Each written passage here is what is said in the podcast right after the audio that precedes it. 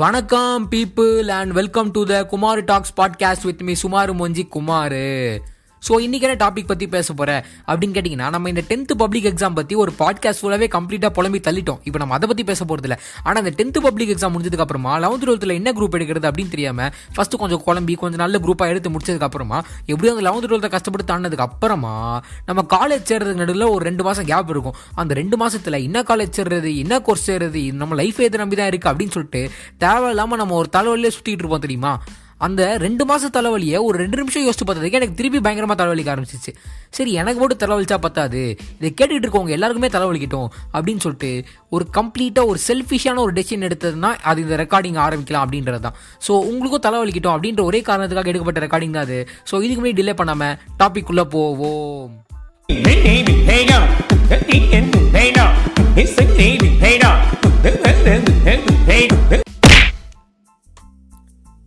இந்த tenth exam announce பண்ணதுல இருந்தே ஒரு கிறுக்குத்தனமான ஒரு ஃபேக்டர் சொல்லி தான் நம்ம ஸ்கூல் டீச்சர்ஸும் சரி நம்ம பேரண்ட்ஸும் சரி நம்மளை பயமுறுத்திக்கிட்டு இருப்பாங்க.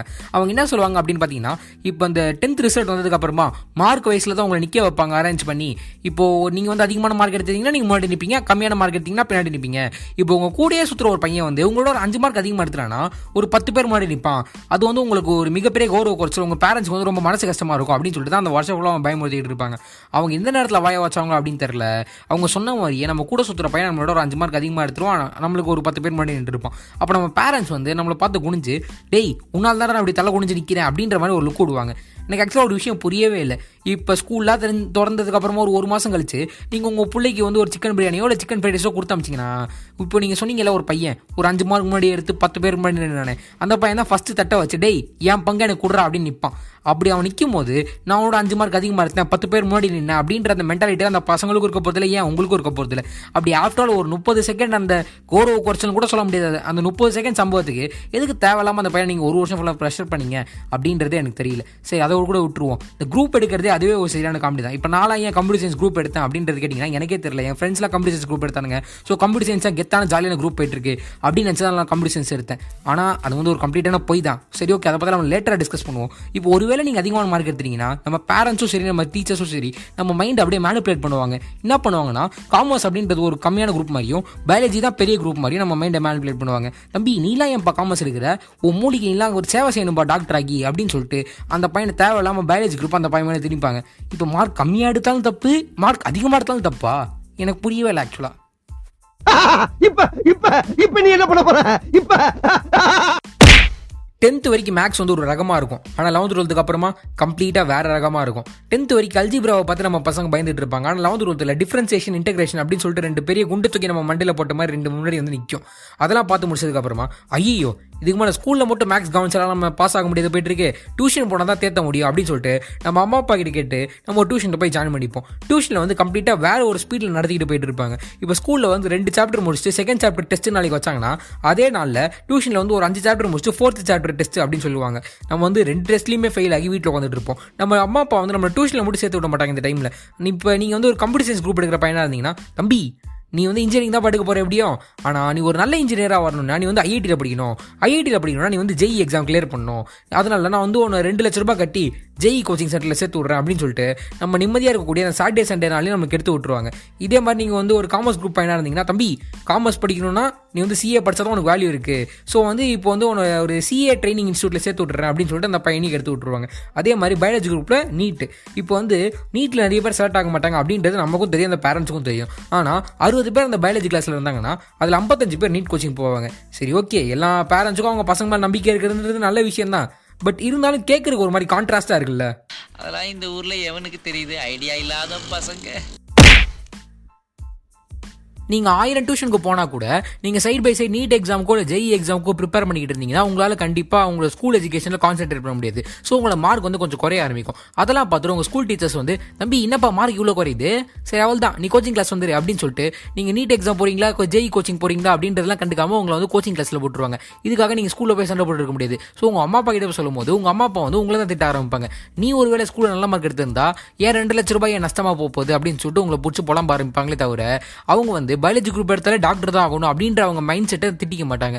சரி ஓகே எப்படி டியூஷன் போனதுக்கெல்லாம் சேர்த்து வச்சு பப்ளிக் எக்ஸாம் முடிச்சு அவள் தான் ஒரு மாதம் நிம்மதியாக இருக்கலாம் அப்படின்னு நீங்கள் பிளான் போட்டிங்கன்னா சத்தியமாக அதெல்லாம் நடக்க போகிறதில்ல ஒருவேளை நீங்கள் ஜெய் எக்ஸாமுக்கோ இல்லை நீட் எக்ஸாமுக்கோ ப்ரிப்பேர் பண்ணிட்டு இருந்தீங்கன்னா அடுத்த ஒரு மாதமும் நீங்கள் ஃபுல்லாக படிச்சுக்கிட்டே தான் இருக்க வேண்டியிருக்கும். இப்போ ஏப்ரல் மாதம் பப்ளிக் எக்ஸாம் முடியும்னு வச்சுப்போமே மே மிடில் ரிசல்ட் வரும். ஆனால் இந்த மே மொதல் வாரம் தான் இந்த ஜெய் எக்ஸாம் நீட் எக்ஸாம் நடக்கும். அது முடிச்சதுக்கு அப்புறமா நீங்கள் எப்படி ரிசல்ட் வர போகுதுன்னு சொல்லிட்டு பயந்துட்டு தான் இருப்பீங்க.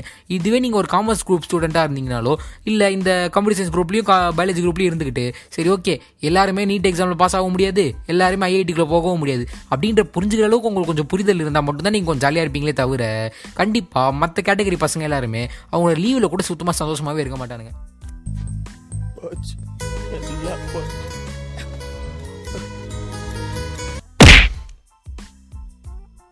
ஜென்ரலாக நீங்கள் ஒரு எக்ஸாம் எழுதுறீங்கன்னா அந்த எக்ஸாமில் நீங்கள் என்ன எழுதுனீங்க அப்படின்றது உங்களுக்கு ஓரளவு ஞாபகம் இருக்கும். ஆனால் அந்த நீட் ஜெய் எக்ஸாம்க்குலாம் நீங்கள் போய் அந்த கொஸ்டினை படிச்சீங்கன்னா கூட ரெண்டு நிமிஷம் கழிச்சு என்ன கொஸ்டின் படிச்சோன்னு யோசிச்சு பார்த்தா கூட அந்த கொஸ்டின் கூட ஞாபகம் இருக்காது. அவ்வளோ டஃபாக தான் கொஸ்டின் பேப்பரில் செட் பண்ணுவானுங்க. சரி அதை விட்டுருவோம். இந்த நீட் ஜெய் எக்ஸாம்லாம் முடிச்சதுக்கப்புறமா அந்த ரிசல்ட் வரும் நம்ம ஸ்கூல் எக்ஸாம் அதெல்லாம் பார்த்து முடிச்சதுக்கப்புறமா ஒரு கும்பல் வந்து நான் அண்ணா யூனிவர்சிட்டியில் கவுன்சிலிங் போட போகிறேன் அப்படின்னு சொல்லிட்டு இன்ஜினியரிங்கில் போய் தடுக்கி விழுவானுங்க. இன்னொரு கும்பல் வந்து நான் ஆர்ட்ஸ் காலேஜில் சேர போகிறேன் அப்படின்னு சொல்லிட்டு என்ன கோர்ஸ் எடுத்தாலும் பரவாயில்ல.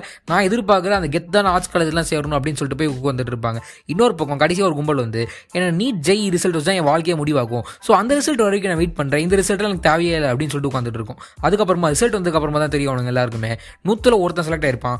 மீதி தொண்ணூத்தொம்பது பேரும் திருப்பி இந்த அண்ணா யூனிவர்சிட்டி கவுன்சிலிங் தான் வந்து நிற்பானுங்க இதுக்கு பருத்தி மூட்டை பேசாம குடோன்ல இருக்கலாமே. இன்ஜினியரிங் எடுக்கணும்னு நினைக்கிற எல்லாருமே அண்ணா யூனிவர்சிட்டி கவுன்சிலிங் மட்டும் நம்பிட்டு இருக்க மாட்டாங்க. சில பேர் வந்து எனக்கு கேட்ட காலேஜ் எனக்கு கேட்ட கோர்ஸ் கண்டிப்பாக எனக்கு வேணும். ஸோ நான் வந்து மேனேஜ்மெண்ட்டில் போயிடுறேன் அப்படின்னு சொல்லிட்டு கொஞ்சம் எக்ஸ்ட்ரா காசு கொடுத்து மேனேஜ்மெண்ட் வழியாக வந்துருவாங்க. சில பேர் இன்னும் கொஞ்சம் மோசமாக என்ன பண்ணுவாங்கன்னா இந்த எஜுகேஷனல் புரோக்கர்ஸ்னு சொல்லிட்டு சில பேர் இருப்பாங்க. அவங்க பண்ணுற ஸ்பேம்லாம் பற்றி தனியாகவே ஒரு பாட்காஸ்ட் பேச ஆரம்பிச்சால இருபத்தி நாலு மணி நேரம் போடாமல் அவங்க பண்ணுறதெல்லாம் பற்றி அதெல்லாம் பற்றி பேசி டென்ஷன் ஆக வேணாம் இப்போ? அவங்க என்ன பண்ணுவாங்கன்னா அந்த எஜுகேஷனல் புரோக்கர் சொல்கிற பேச்செல்லாம் கேட்டுக்கிட்டு அவங்க சொல்கிற ஒரு மட்டமான இன்ஜினியரிங் காலேஜில் போய் மேனேஜ்மெண்ட் காசு கொடுத்து உள்ளே போய் சேருவாங்க.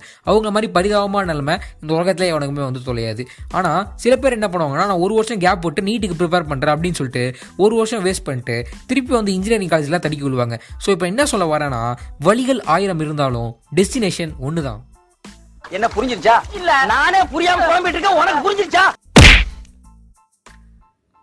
இந்த ரெண்டு மாசம்ன்ற அந்த குறுகிய டைம்குள்ள இவ்வளோ லைஃப் டெசிஷன்ஸை நம்ம பசங்க எடுக்கணும் அப்படின்ற மாதிரி இவ்வளோ ப்ரெஷர் நம்ம பசங்க மேலே வந்து விழுது. இதுக்கெல்லாம் காரணம் என்ன நினைக்கிறீங்க? ஒரே காரணம் தான் நீ கம்ப்யூட்டர் சயின்ஸ் குரூப் எடுத்தனா நீ கண்டிப்பாக இன்ஜினியரிங் தான் படிக்கணும். இல்லைனா நீ மேக்ஸிமம் பிஎஸ்சி கம்ப்யூட்டர் சயின்ஸ் இல்லை எம்எஸ்சி கம்ப்யூட்டர் சயின்ஸ் அதுக்கப்புறமா படிக்கலாம். இதுவே நீ பயாலஜி குரூப் எடுத்தனா நீ கண்டிப்பாக டாக்டர் தான் ஆகணும். ஒருவேளை உன்னால் டாக்டர் ஆக முடியலனா நீ இன்ஜினியரிங் கூட படி ஆனால் பயாலஜி சம்மந்தப்பட்டு வேற எந்த குரூப் எடுத்துடாத இதுவே நீ காமர்ஸ் படிச்சனா பிகாம் படிக்கணும் அதுக்கப்புறமா எம்பிஏ படிக்கணும். இந்த மாதிரி ஒரு குறுகிய கெரியர் ஆப்பர்ச்சுனிட்டிஸை மட்டும் தான் நம்ம டீச்சர்ஸும் சரி நம்ம பேரண்ட்ஸ் சரி நம்மளுக்கு சொல்லிக் கொடுத்து வளர்த்தாங்க. ஒருவேளை நம்மளுக்கு சொல்லிக் கொடுக்க வேண்டிய வயசுலயே இத்தனை கெரியர் ஆப்பர்ச்சுனிட்டிஸ் இருக்கு இத்தனை டிகிரி இருக்கு அப்படின்றதெல்லாம் நம்ம சொல்லிக் கொடுத்து வளர்த்துருந்தாங்கன்னா நம்மளே ஒரு ஸ்ட்ராங்கான டெசிஷன் எடுத்து அது வழியாக போயிருப்போமா என்னமோ. சரி ஓகே நான் போடுற பாட்காஸ்ட்லாம் மோஸ்ட்டாக எனக்கு தெரிஞ்சவங்க மட்டும் தான் கேட்டுட்டு இருக்கீங்க. ஒருவேளை எனக்கு தெரியாத யாராச்சும் இந்த பாட்காஸ்ட்டில் கேட்டிருந்தீங்கன்னா கண்டிப்பாக ஒன்றே ஒன்றா சொல்ல ஆசைப்படுறேன். இந்த ஃபேஸை நீங்கள் ஆல்ரெடி கடந்து வந்திருப்பீங்க. இல்லைனா இதுக்கு மேலே கடக்க போகிறீங்க உங்களுக்கு தெரிஞ்ச கெரியர் பார்ட்ஸை உங்களுக்கு தெரிஞ்சவங்களுக்கு ஜஸ்ட் சொல்லிக் கொடுங்க. நீங்கள் ஏதாச்சும் சொல்லிக் கொடுத்து அவன் வாழ்க்கையை நிம்மதியாக வாழ விடுங்க. தட்சிட் மக்களே. கடைசி வரைக்கும் இந்த பாட்காஸ்ட்டை கேட்டிருப்பீங்களா அப்படின்றது தெரில ஒருவேளை நீங்கள் கடைசி வரைக்கும் இந்த பாயிண்ட் வரைக்கும் கேட்டிருந்தீங்கன்னா உங்கள் நான் ஒன்றே ஒன்றா சொல்ல ஆசைப்படுறேன். Love you all bye